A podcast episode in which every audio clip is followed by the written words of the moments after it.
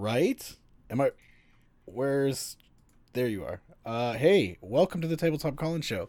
I am Adam Bell. This is Jeremy Gage. We're here to talk about games and uh, living our best lives and uh, Jeremy's seemingly empty mug. Please, sir, can I have some more? I would give you more, but uh, last we are, I don't know, a couple hundred miles apart, something like that. Yeah, I'm Adam Bell. Uh, find me on Twitter at Adam E. Bell. Find my games at adamebell.games. Find my videos at youtube.adamebell.games. Um, that's cool. What's up, Jeremy? Tell tell people about you.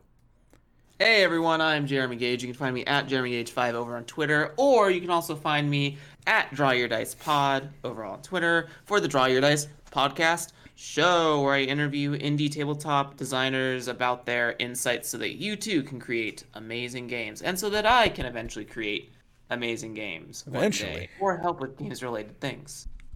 You are creating them now. You just you know re- release Yes, this whole I'm just different thing. bad at getting them done. Well, yeah. who hasn't? Uh, You said it. So. I said it. I Yeah, said it. said- you said I I'm insulting you. it, yeah. Is what you're you're you're putting that on me? No, I just I'm not putting anything on you that you didn't already say. This isn't It's the subtext. We're watching a lot is- of The Crown. Everything is subtext. This isn't very healthy. I don't think. Is- it, it seems like maybe you're coming in here with a bad day and you're pinning that on me. No, I don't all. appreciate that. Never, not one time. Do you? I'll give you a kiss on the cheek. One's one's in the chat if you want me to give Adam a kiss on the cheek. Could I do polls now? people want it. This this is officially an Oh, affiliated are you affiliate- channel. Congratulations to Adam, because Adam's to- putting in the extra work to stream and shit like that. So Well, sure. Everyone, everyone, twos in the chat for Adam for congratulations. Ones if you want to see a smooch on Adam's cheek sometime in the future. I still don't really know what it means. Let's get started. Hey, it's a one. Uh shit. I don't. Hey, that's care. a I'm lot not of gonna. ones. It's three ones, baby. How do you do a poll? Send a message. What are these features? Manage rewards. I should do this live. Actually, I should Yeah, just today's a learning Twitch day. features for sure. That's good content. uh, quick, quick shout outs to everyone in chat. Hello BLG. Hello Raph. Hello Dice Ghosts. Hello Gay Half Orc. Hello For Foremost Grub Nine. Tankstein. Did I miss anyone? Jason Bostwick. Hello to everyone who's joining us today and is said in the chat. And thank you for all the ones. Slash is the Twitch cheat code. Slash poll. I'm a moderator. Can I do that? Hey, I can. Ha ha. wow, you can pay bits for votes. Everyone get get your bit wallets ready. Did it Uh, happen? I don't think it happened. It's fine. Uh, oh wait, yeah, yeah, yeah. Current poll. How are you doing today? Uh, oh, I'm gonna bop vote.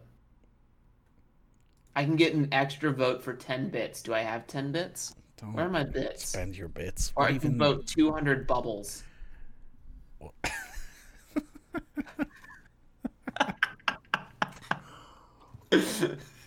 Okay.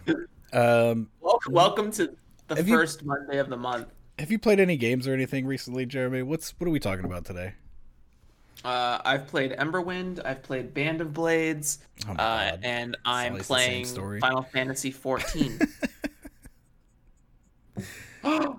we have a Prime subscription. Thank you, Gay Half Orc, for the Prime subscription. What is that? Does that give money? Yeah. Cool. We'll split that.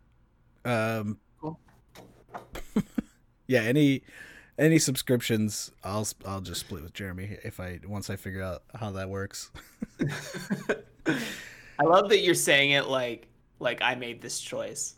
like right now in this moment. It's like, yeah, I'll split that with Jeremy. Oh yeah, I didn't even think about.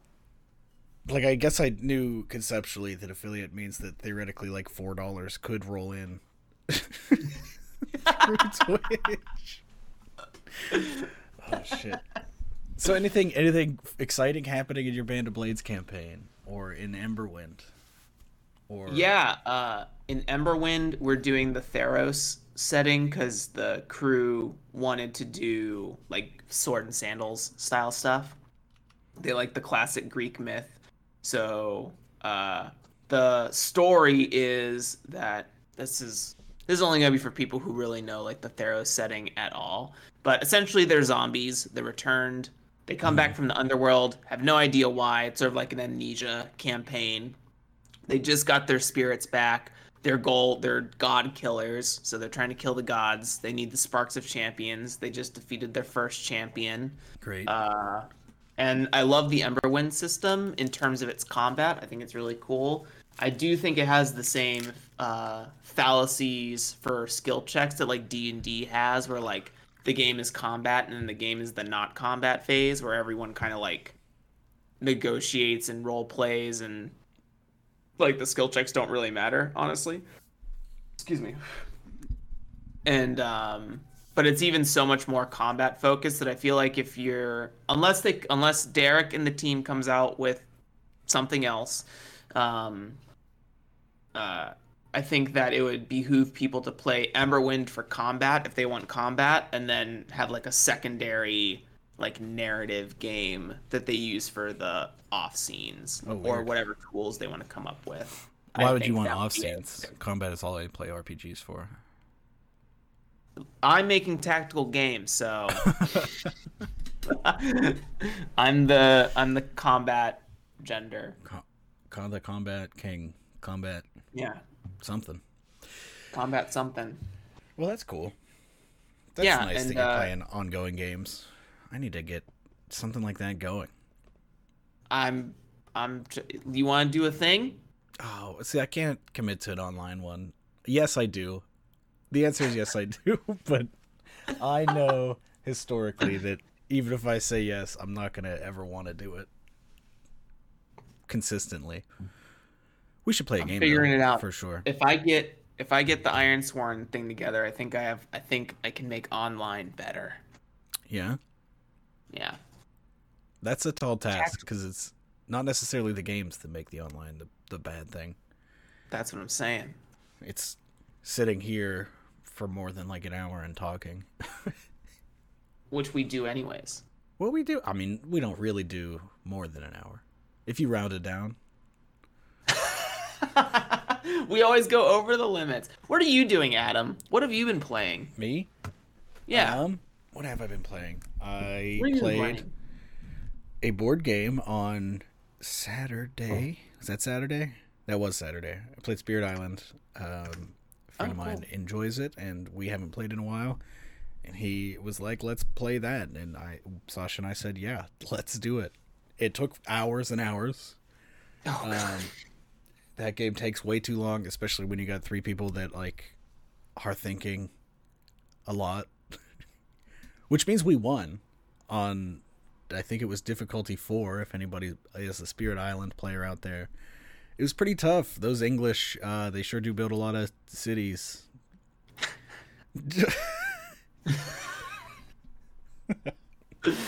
uh, otherwise, yesterday I played the Golf System by Aaron Lim, which is oh, kind of a shit post of a game. But Sasha and I went out to our local disc golf course to make an actual play video of the golf system.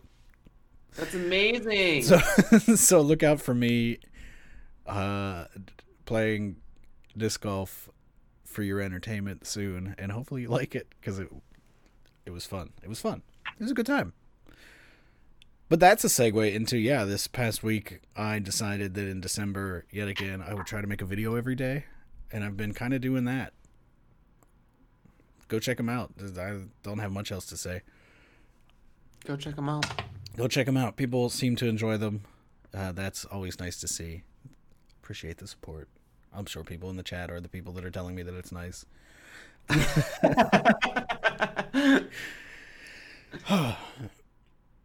other than that, today I've got some sort of playtest going this mm-hmm, evening. Mm-hmm. I don't know what we're mm-hmm. gonna play.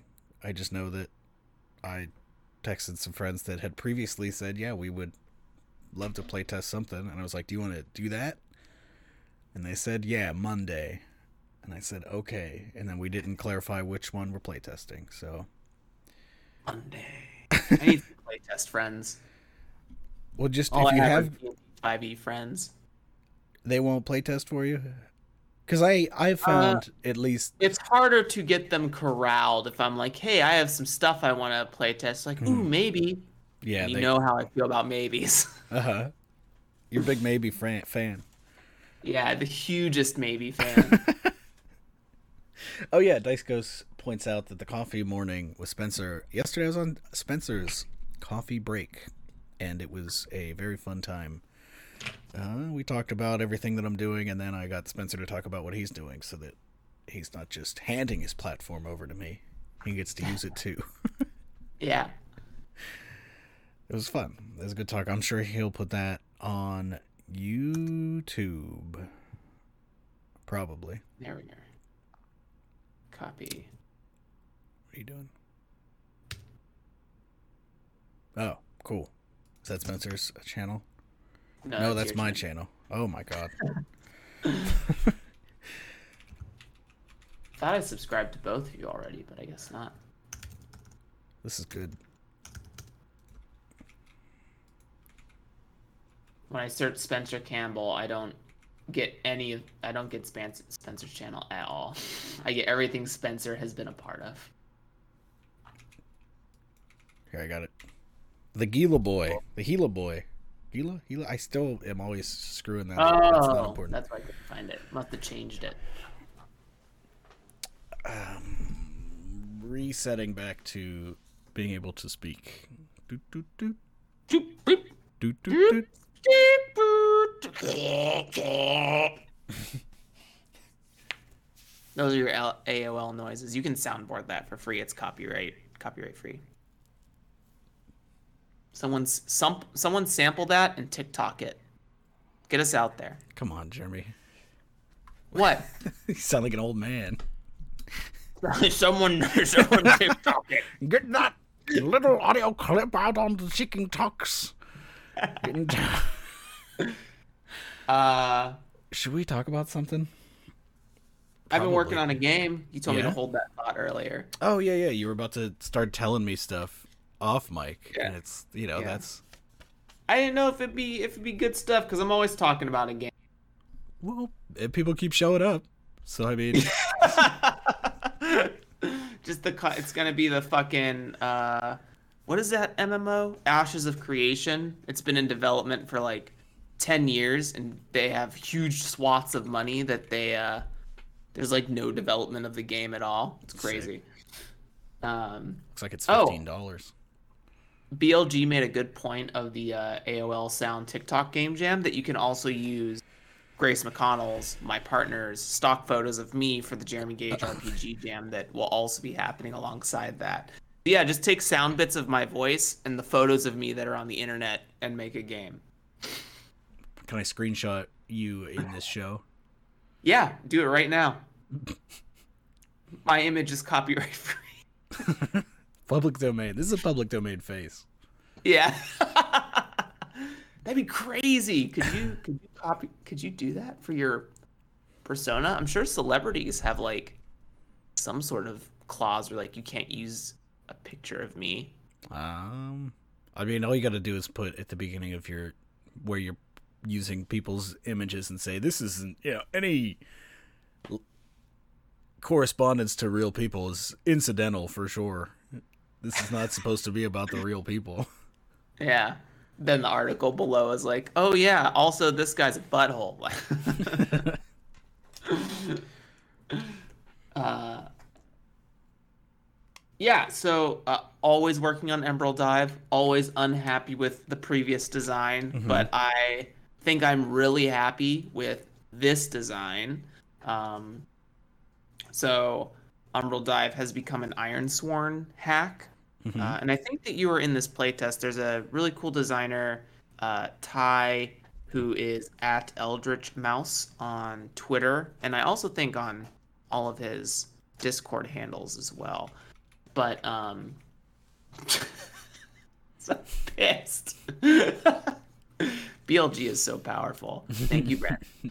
Uh, but uh, I want to do an Ironsworn hack, but I didn't want to do like the action dice plus thing. So Ty made a hack of the game a while ago, and I don't know if it's out or if it's still in the works. But uh, Ty did a like static number. Hey, do you want to be famous? Let me just block this guy. There you go. Hey, keep talking. I'll handle it Okay. Uh, if I can remember. Hey, I'm the moderator.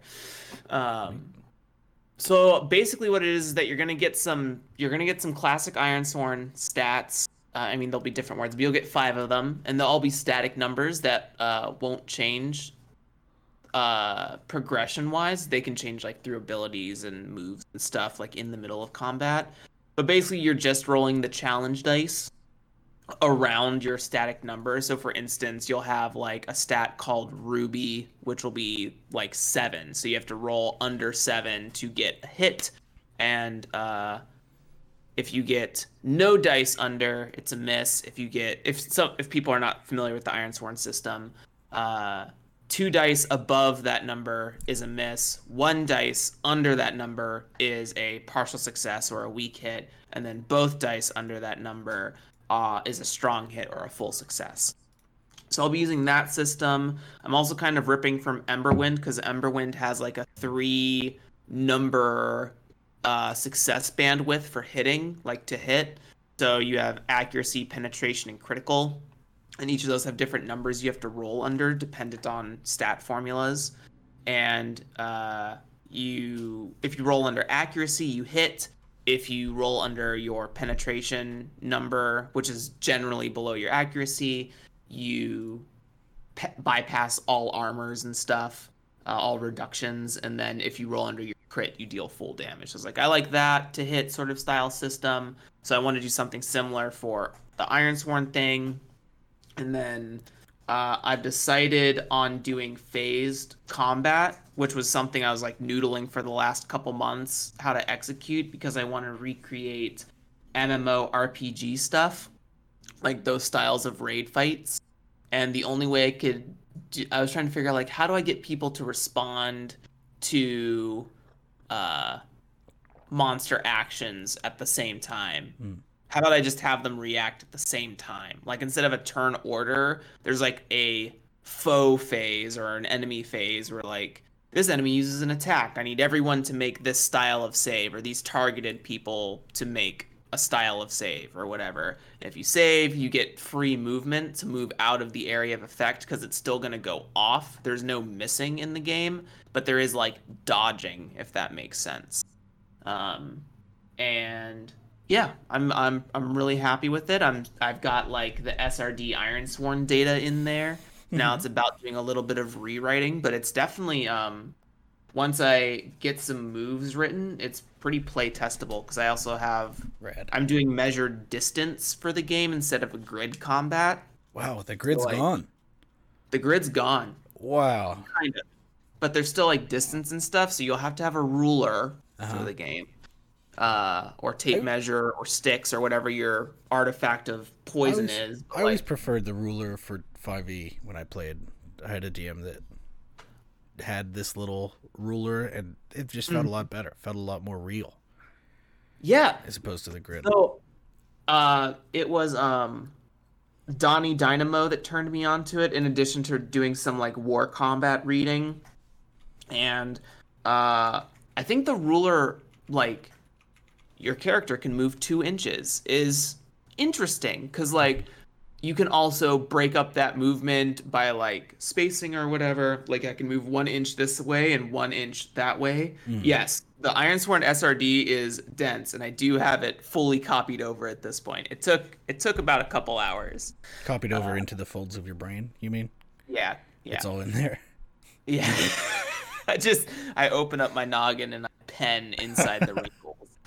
Uh, but yeah, ruler ruler combat is kind of fascinating to me and also emulates the MMORPG feeling I wanted to capture, but I it just wasn't on like my radar in any way, shape, or form. The Mm. only things I'd been familiar with was like gridded one inch combat, uh, both in square, tessellating square and hexagon formats. Yeah. I'd never like I'd never considered just doing like raw. And what's also amazing about that is that you can do whatever mat like I feel like one of the pigeonholes of D&D stuff is that like you have to have the grid overlaid on like the cool image or dungeon and then you get into like weird things where like there's a wall in the right, middle You've got, like, of, you've got like half a square here. yeah it's like How can i move there yeah so like i feel like an open thing you can use whatever you want and if you see a wall on your map you're like you just can't you can't move past that wall like you can't you can move up into that wall space and that's it and i think that's so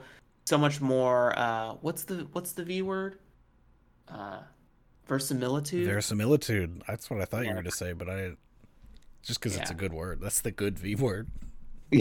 uh, I think I think there's just so much more interesting immersion that could be done from there, and if you have a combat system that's built around that, I even think about how uh, if you could figure out what what is 30 feet, right? Like in D and D, it's like six inches, right? Because it's one inch squares, and every square is five feet, so six squares for 30 feet is six Sure. inches. Yeah. What if what if you like just removed the grid for D and D? Would you like be hurt by that? No. No, yeah, that's what I'm saying. That like whenever I, back when I lived in Wisconsin, the person that was running games there, uh, just did that. He had all this terrain and stuff. So like he had little dungeon bits that he would slam together on this big old table, and then there would be these these roller sticks that just had each inch delineated, and so it was just anything that would be five feet would be one inch on this on this ruler, and uh, it was Mhm. good. It was like easier. Yeah, it was more fun. It made more sense. Um, it would be like, oh, I'm dropping a fireball over here. You just get the stick out and like spin it around, and you're like, it's all these guys. Instead Yeah. of like, ah, fireball. That's what four squares. Yeah, yeah. Uh, You're trying to like figure out like how to fit a circle into a square, which is the also like also the big like area of effect fallacy and one inch combat is like when you when you don't do squares and you do like circles or cones or triangles or something like that. It's like how do I how do I fucking make that work? Mm-hmm.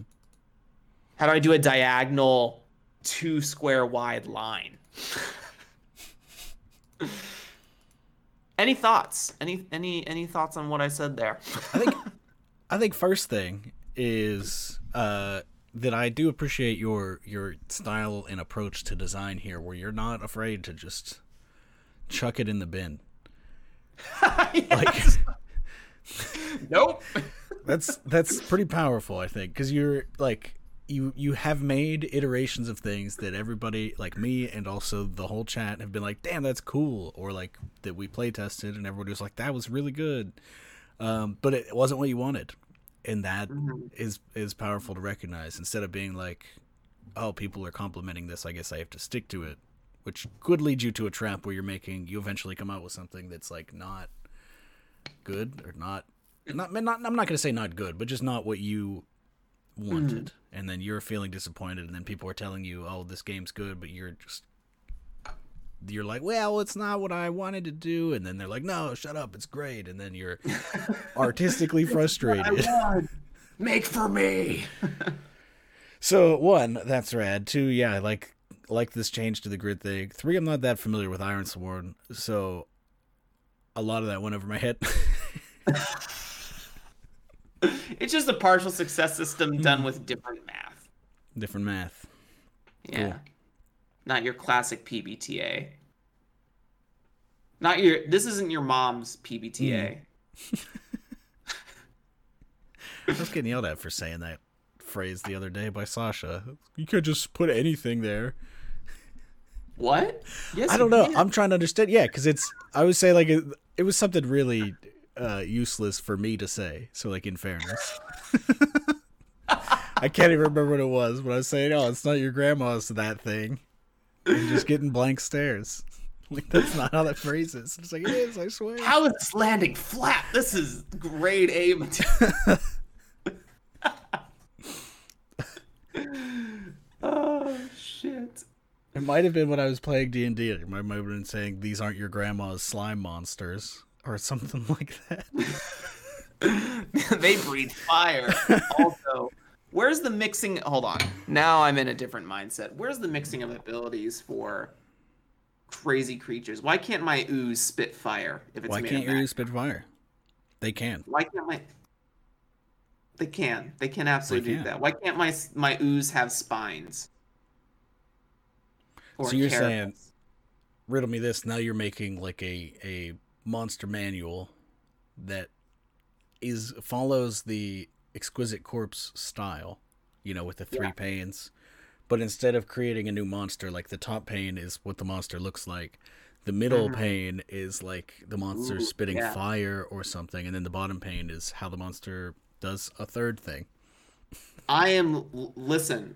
Thank you. Uh, first of all, casual Joker. Yeah, grid combat feels. I, I love. I love that you're about it. I love that you're about the no grid. Thanks for shouting it out, John, as well. Uh, Raph's grandma slime monster.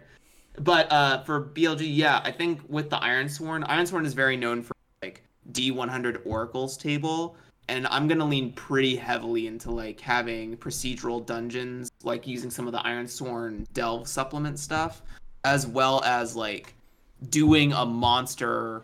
There's monster generator stuff in Delve too, but I really want to like push on that a little further and kind of do the um like Diablo action RPG style generator where it's like this monster has like four affixes on top of it, but it looks like a fucking uh goat man, but now it can shoot lightning for no reason, or it can shoot three spears, like something that augments abilities. Lots of augments is basically what I'm going for. Mm. Yeah. Yeah. A- Adam, you had a, a reveal on. Well, you've had a reveal for a couple days, but you talked about this this deck box situation on Spencer's coffee break. Do you want to like go into that on here? What's what's what games got you juicing? What games got me juicing? I mean, legend has it does have me juicing. Last night, as I was getting ready to go to bed, I was like, I should figure out what cards. I don't know why. Sometimes I can't. I actually did want to ask you something that this is Yeah. bringing me to. Well, not necessarily ask you, but bring this up as a topic. But I can't control my creative flashes of inspiration. They come at random hours when I'm doing random tasks. Mm-hmm. So that that is to say that last night before I went to bed, I kind of the entirety of that card game, like I've had the mechanics, which we can I forget if I've talked about on this show, uh, for a little while, but like the the physicality and the production of it kind of like crystallized in my spine like an LSD flashback from health class.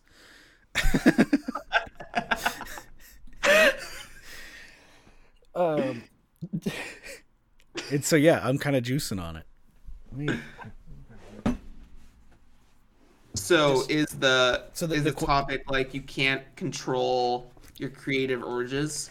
I think the topic was gonna I wanted to bring up was like when do you how do you do your best work?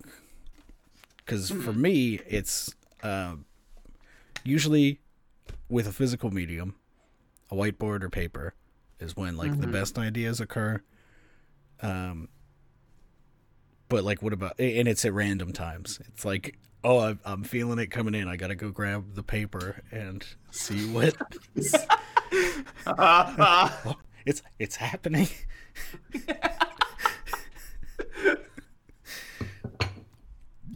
Is it is that is like, that similar for you? face. Just- so yeah, it was it was like after I had showered last night that that started. So I grabbed a notebook and then went and got in bed and laid out the entire card game. Where is it? There. Here. Like this is all the cards that are going to be in it and some additional ideas. Um yeah, and it's the kind of thing that I was hoping I would um, kind of prevent whenever I started doing this full time. Mhm. I like was hoping like yes, I'll just work during the day in the morning, maybe in the afternoon, and then be free of it in the evening. Mhm. Uh, but it, it's that for me just isn't doesn't seem to be doable. So like happens. what I've instead done is I don't really work that much during the day unless, you know, unless I'm juicing as we Mhm. say. Mhm. Um Jason. so it's kind of like a weird work structure where I'm never working but I'm also always working and it's it feels like it's going to be more um what's the what are the what are the words it's going to require more active effort for me to like not burn myself out because I'm not Mhm. scheduling the time and I'm not scheduling like the time off you got any tips slash what do you do I have so many tips about this. so many. Um, so first off, to everyone commenting about the the shower and got to write it in. Do like for real talks? Get like a laminated white piece of paper. Find a way to like hook it up in your bathroom and get a dry erase marker. And idea, I'm I I'm I'm serious. I do it.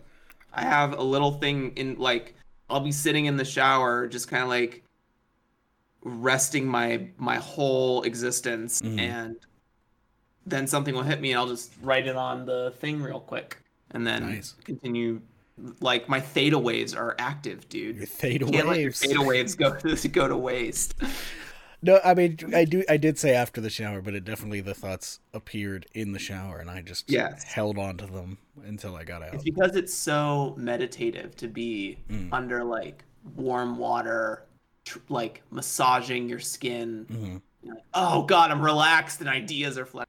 Um, this is actually the sort of like side advice that I have, and this may not work, but uh, on Twitter I did a poll of like some articles on right, and one of them was to do an article about how Blue Period has kind of re-inspired my game design process, and That's an anime, uh, right? Yes, this is an anime. For anyone who doesn't know, Blue Period is an anime about a, uh, I think, a high school kid who discovers his love for art out of like nowhere in his senior year and like all bets off, dives into it because he loves it and doesn't like want to do the safe bet anymore. Um, and throughout the show's pretty cool because it does the thing that like Queen's Gambit didn't do, which was like teach you about the thing this character is interested in as you're like taking the journey with him. So he has a bunch of mentors that are like, hey, try these things out when you're like working on your piece. Have you considered like composition or portrayal or have you considered your materials? Bunch of like really cool terminology things that pop up or like ideas of how to apply those at a basic level.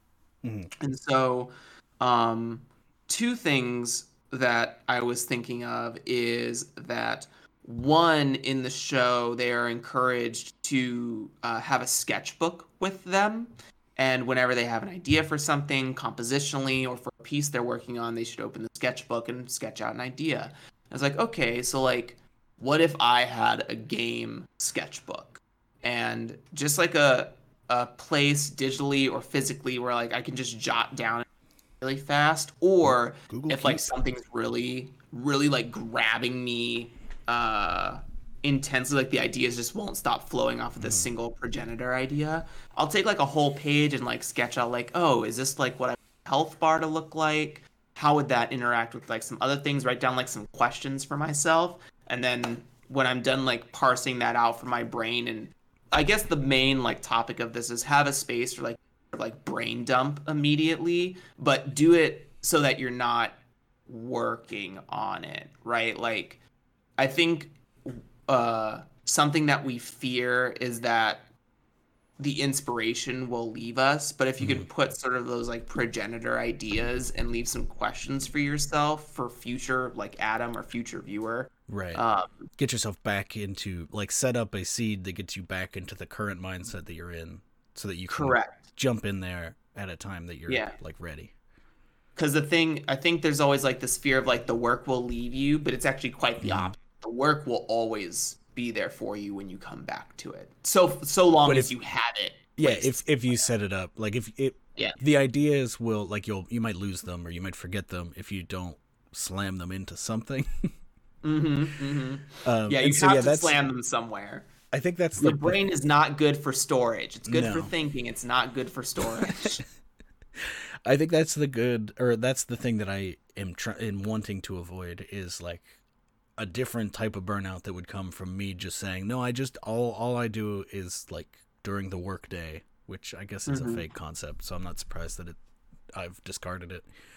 Um, because if I were to restrict all game thought to just then, like there might be this like I had an idea yesterday, but I pushed it away, and now Mhm. I'm getting this separate type of burnout from like struggling to force ideas to happen when I don't have the inspiration, and Mhm. shunting them away when I do, and like being unsatisfied with whatever I end up coming up with. mm-hmm. I want to avoid that, and I think, I think what you're saying, I do already kind of do that, but not like as a conscious, purposeful choice, and Yeah. not with those questions. So I think that's that's a good thing to to think about. Because yeah, I on my I have a Google Keep, I I have Google Keep on my phone, and every time I have ideas and I don't have paper or time, I just kind of Mhm. slam them in there. Or if I'm like watching TV, that's sort of adjacent to whatever I'm designing. So if I'm watching a royal court show or something, or if I'm watching rich people being shitty, and I see something, I'm like, oh, I gotta, I gotta make that happen in my game. I Mhm. just stick it I'll- on my phone. I also think uh, voice memos are highly underutilized. Like I think I think there is some like learning curve to them, and that Mhm. might might be what's stopping people. But there's nothing faster than like having you know if you have a phone, right? If you have a phone and you can set up uh, a command in your phone that just says, "Hey, take a voice," or like talk to your Google or Siri or whatever. It's like, "Hey, Mhm. Google, hey Siri, take this down" or whatever. Don't trigger. Don't do it. my phone is my webcam for anyone watching, so I accidentally said the magic. Um, but you know, hey, take this down and like talk out, like just do some quick ramble and then listen to yourself again later. Set up some questions for yourself as you're thinking. Nothing is faster than than talking it out loud. Mhm. Um, and then the second thing I wanted to say that is also an inspiration from Blue Period and will be in my article is in the show. Uh, the the protagonist Yaguchi, uh, Yatora Yaguchi, uh, is a lot of their focus work is still lives, and basically you're like setting up a model space and then you're drawing the light and the moment and all this stuff like right in front of you. Right now, I could this microphone or my webcam or and I think about how to apply like still life practice to game design. And we do already sort of like have a term for it, which is hacking. Like hacking would be a consideration for still lives. But I think it's more about like being able to reverse engineer techniques is what I more want to talk about in the article and like reading blades in the in the dark and like really trying to like read it and understand the like is this meeting its composition right? Is mm-hmm. it meeting its genre? Is it meeting its is it meeting its its medium or whatever like all the all the materials that were used here like what could be done differently if instead of like oil paint could i use charcoal right? If instead of like single highest result could i do like a different style of dice pool? Could i do roll and keep for blades in the dark right? I was talking about that on the on Could the I dyd discord. Yeah. Could I do an abstract tactical grid game for Blades in the Dark? the answer is yes, you can. Look out for it on Yes, you. ZQuest. yeah. Zine Quest 2022. Quick plug. Um, but but like I think the the subject of like studying still life because it's such a practice to visual art from the rip Mm. and how can we apply that same sort of like practice in like uh, uh practice reverse engineering because then i think it also cements how different game theory skills are applied to your designs or that you're gonna come to a space where like then then the hacking is like the making your own thing still life stuff. Like you i think i think people already do it. What what i'm trying to say is like people already do it. They're already doing the Ironsworn blades in the Dark hack pbta hack d&d hacks like all those things are already happening Mm. but i think what i'm looking for is more intention behind like why why was this used here, right? It's even like in some of the episodes they uh, copy other works, hmm and uh, the main protagonist has like a few moments of analyzing piece by, I think Van Gogh. I'm not, I can't remember quite. Um, but the episode was sort of talking about how the piece is training the eye to focus in or frame on something more particular. So like uh, there are all these different colored flowers that like to the amateur eye look random, like oh they just put a bunch of dots on the bottom of this piece. Mhm. But if you really examine it, like there is a sort of like connective uh, the terminology I'll use here is like constellation to those flowers, just to draw your eye to the specific like center uh, guiding line of the whole piece. Like it's it's intentional. It's not an accident. Those flowers are in the places that they're in. But a lot of people can kind of make that assumption of like, oh, they just sort of like did art and put it on the canvas. But there's intentionality behind all of those techniques. So I think just intentionality of engineering into the hacking process is something I'm really interested in exploring as a uh, process. Cool. Yeah. Yeah, that intentionality is definitely like an interesting way to think about it because it, it is easy, not easy. Every anytime I say anything in game design is easy, I'm not trying to say that it's any it's easy. The the general But- first thought, right? The Right. first like thinking of process. but yeah, it would be like it is kind of easy to grab a game and be like, I'm just going to use this as a base and not think Mhm. about it, and you could end up with like a perfectly good game. But like Mm. doing that with an intentionality behind it and being like, okay, why am I making this a Forged in the Dark game?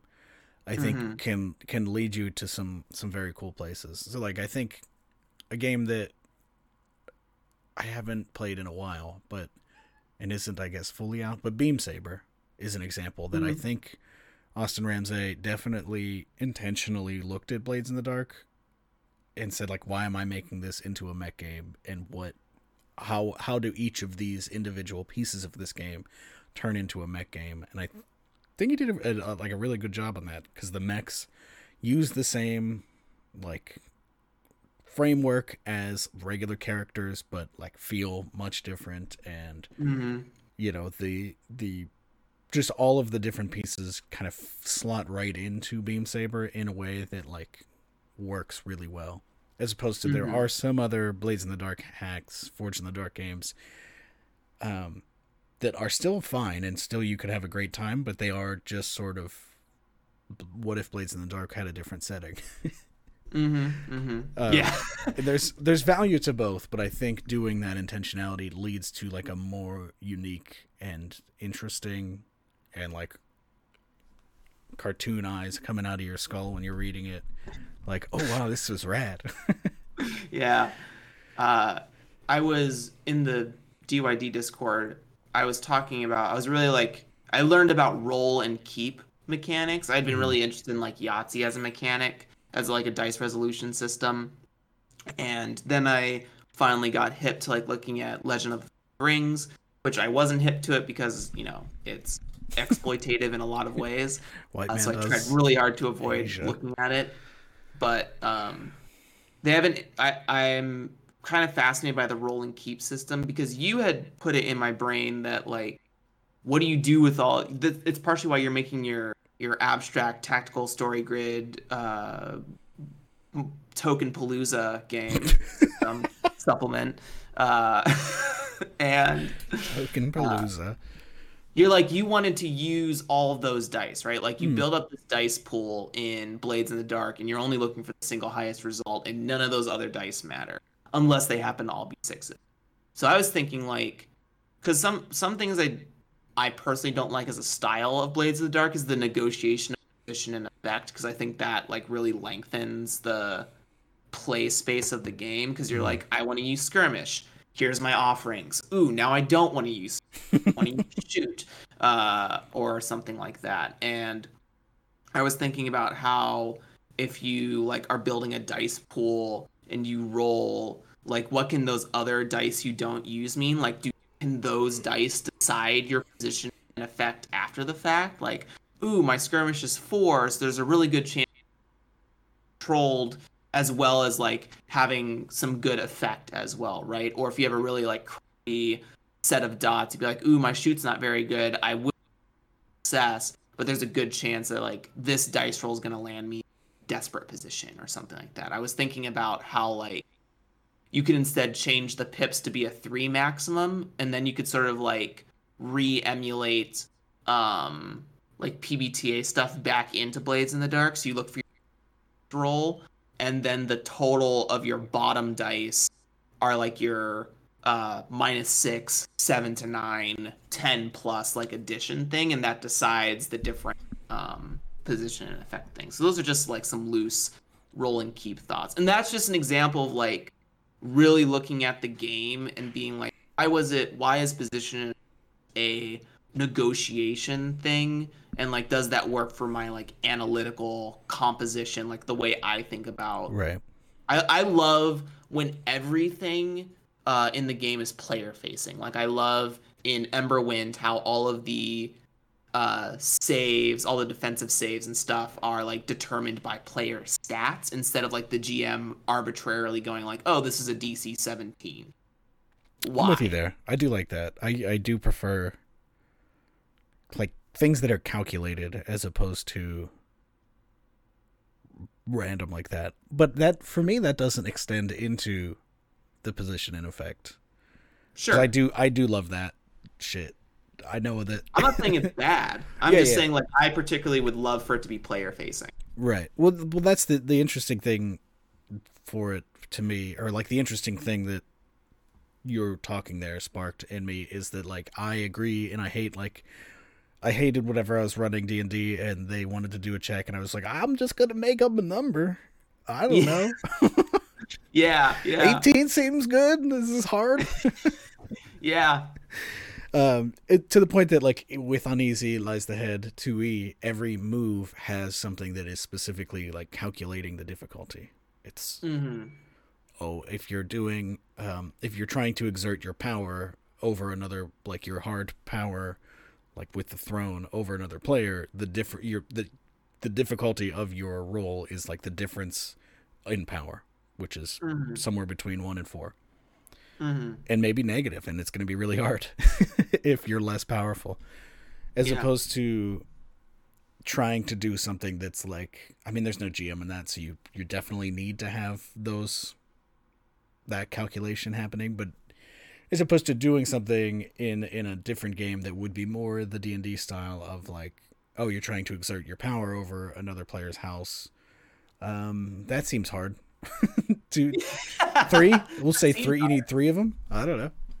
and it's also like it's also the um. I think this also slightly touches on the GM is God sort of discourse mm. conversation as well because those sorts of non-player facing designs you could like a player could have like a six stealth, right? But you mm-hmm. might still say like the DC is uh, 28 because yeah. you as the GM know that they have like magical wards or something and the players just didn't get that information. You're sort of like putting a you're some GMs will like put the bamboozle Ooh. into the DC, but they don't like they've not communicated that in any way. Players. Right. There's so then no, the... there's no like risk decision being made here. So then the player's like, you're like saying, I want you to fall into the trap. Right. The player's like, oh, I rolled a 23. Surely that's good enough. And then yeah, the GM cackles like a little monster. I've got maybe, you now. maybe that's why I like, in that context, why I do like the position in effect because it's before mm. the roll and the player can back yeah. out. And yeah, the the backing out situation slows it down, and so like that might be something you want to address. But mm-hmm. the idea that it is before and then they can bully you the GM to change it or use yeah. mechanical levers that they always have access to to change it. Yeah. One of the two. I think it's rad. Yeah. But not the perfect answer. If there was a perfect answer, there'd be one game. Yep. it's just it's a stylistic thing. Yeah. Like again, like I'm not I'm not trying to like shit on position and effect because I think that if you have the right table and everyone's pretty like I think if everyone's pretty like role play savvy and uh, is has like a good cognitive space about them, you could be like, oh, I could reason we can all read the standard. Like we don't need the dice to decide that for us, and it, it could be one of those like optional things where it's like, hey, if you want if you want a little bit more like, uh, if you want the game to decide what the position and effective, you can use these roll and keep rules instead, or like that, or roll and drop. Roll and right. Let's just make let's just be roll and right designers. Uh, Yeah, I know there's a lot. What was it? You? I think you and Spencer were talk. Were you and Spencer talking about this? I believe About uh, Spencer mentioned that fiction. slow who There's someone like doing fiction roll and keep designs. Um, I'm not sure. I know Spencer mentioned that Matthew Gravlin is working on a roll and write game Yeah. yes. Yes. That's. I don't know if I, I don't know much else about it. Yeah. But I just find that interesting, like using prompt generator to make a fiction or a story or something like that. I think that'd be a cool inclusion to like trad adventure games, like for the like the GM who loves setting writing and also like always thinks, man, I would love to turn our campaign a book. Then like providing some extra tools for that could be really fascinating. So let's go back to what started this conversation real quick. Because you just said I'd love to turn our campaign into a book. What if you turned your book into well not a campaign, but a story? That's what this outline of a game is all about. Um, Look at that. oh, yeah, you want me to hold it? Because I guess you need to see it on the stream. I don't know. I see I saw it. I, I got it. Yeah. Look at these cards. I was Yeah. happy that I instead of trying to like slam these into a designer, I just wrote them down so I knew exactly You know what what's I was putting crazy? I don't know if you put this together, but I feel like that's uh, a product of when you're trying to do the Among Us thing. Oh, it's definitely similar.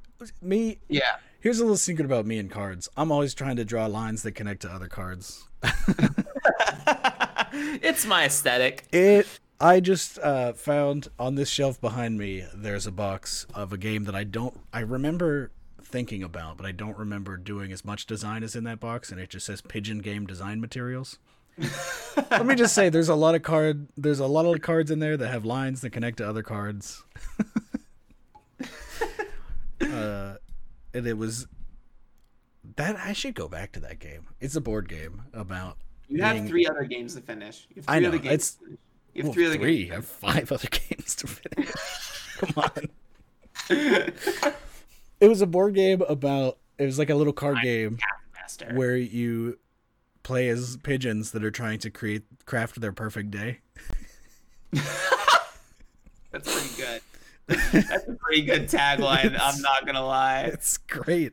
You'd have a it's lot of people salivating at the mouth for a game like that. So I think the the cards were squares. I was trying to piece it together when I was pulling pulling it out and remember what the hell I did. The cards are squares that have lines that connect and then like icons on them and you're making you're like doing a little tile laying thing and making like a path and once you create a full loop that is a day. And if it crosses enough different icons or encloses enough icons then it's a perfect day maybe. I don't It's good. It's good. never never get rid of that. Always have it as like the thing that you always wish it were done. Well, I'll finish it at some point. I think it's all look. Everything, the games. everything can be finished. Oh yeah, it's not anytime soon, but I do like the idea. So Legend has it is going to be a card game coming out or kickstarting in January. hmm God, that's soon.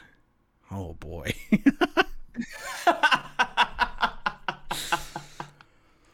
but I do like the idea of, soon. of doing a small run card game every year, hmm just It- as I like a little I'll- way to.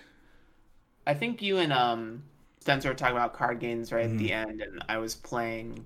Um, I played Dungeon Mayhem for the first time, like a like last week, and I'm really. I think I love Magic the Gathering. Like I like the card game, um, but I recognize its like super inaccessibility to new players. Like the learning curve is so Oh. steep, uh, and all the errata rules and shit. And not only that, but you get fucking buttholes that come in with their net decks or top eight decks and like I have I have my my cool three color artifact deck that I just sort of want to want to play with and this guy's like I'm red deck burn I'm winning three turns Jesus Christ. like that's not a good that's not a good experience No. i i I have think- met people that like thought about playing magic and ran into that and have, will never touch a card game again I think a, a well designed cube could Yeah, be an yeah, yeah. approachable Magic Yeah. the Gathering experience. But, you know, to the listener Yep. out there that hasn't played Magic, I don't think you need to approach it. I don't, nope no no Is Uh, it a but- very interestingly designed card game? Yes. Is it a toxic pile of sludge and, and capitalist exploitation? Also, yes. So, Also, steer yes. clear. There are other cool card games.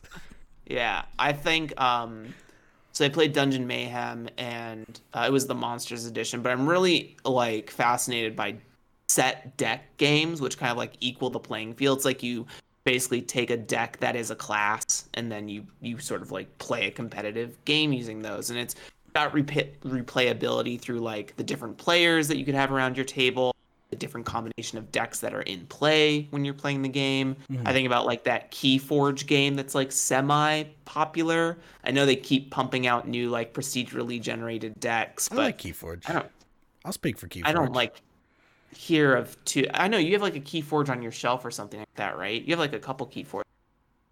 Don't you?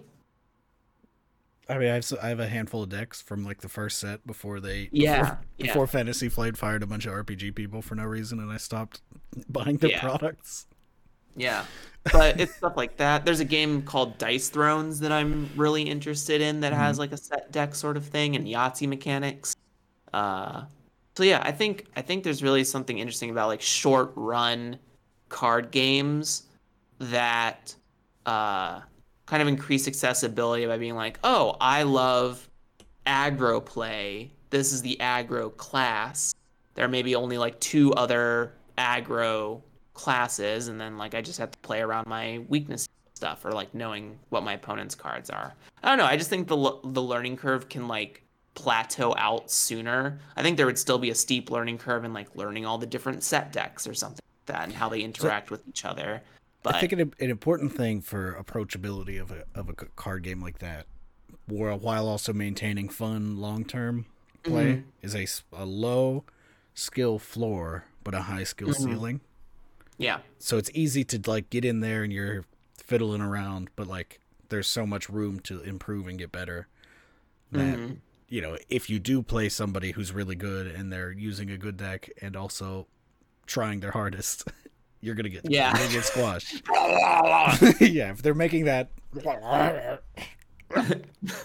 that's the sound clip of the of the fucking three turn red deck wins. you activated my trap card.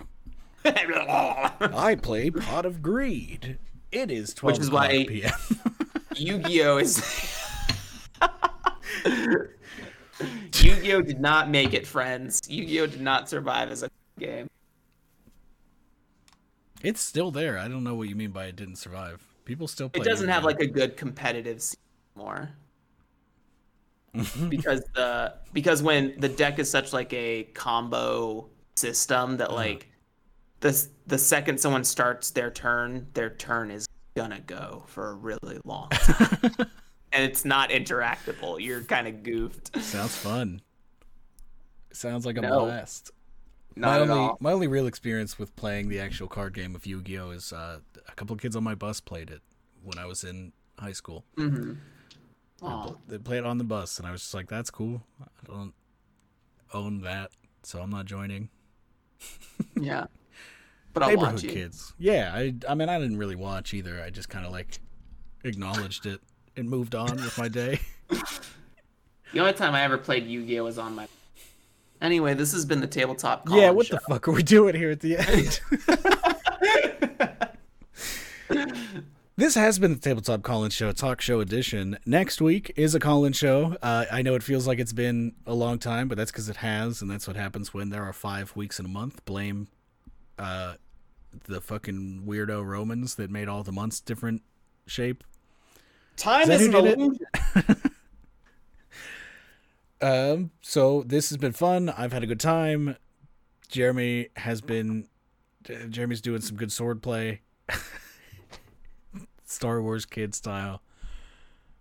You know, back in the old days, they used to bully kids that did that. And I'm saying that a, a bad thing. What happened to Star Wars kid? He was just a nice. He's having a nice time waving his sword in his garage. What am I talking about? I've been Adam Bell. Thanks for coming to the Tabletop College Show or listening later on your podcast feed. Thanks for that. Or watching later on YouTube. Subscribe, hit the bell. I'm making videos over there. It's fun. Find me on Twitter at Atomy Bell. Find me on itch at atomybell.games. Find me on YouTube at youtube.atomybell.games. Funny how I did that. Jeremy, talk about the Draw Your Dice podcast real quick and, and your Twitter and whatever the fuck else. Uh, at Jeremy H5 over on Twitter, at Draw Your Dice Pod over on Twitter, Draw Your Dice Podcast. Look out for Umbral Dive or more bullshit I talk about. Articles are coming. Subscribe to this channel. Yeah. Thank you again to John for the Prime subscription. Thank you to everyone who joined us today to hang out and chat alongside us. Yeah. Thank you. Thank you, thank you, thank you. This counts as my video that I've made today for my video a day. Uh, so suck that. Don't expect more. Although I will be editing that um, the disc golf thing. So tune in. Tune in later. Watch me play disc golf while playing an RPG because Aaron Lim is a very funny person that makes fun games and good serious games. Uh, check out Aaron's work. Okay, bye. Bye.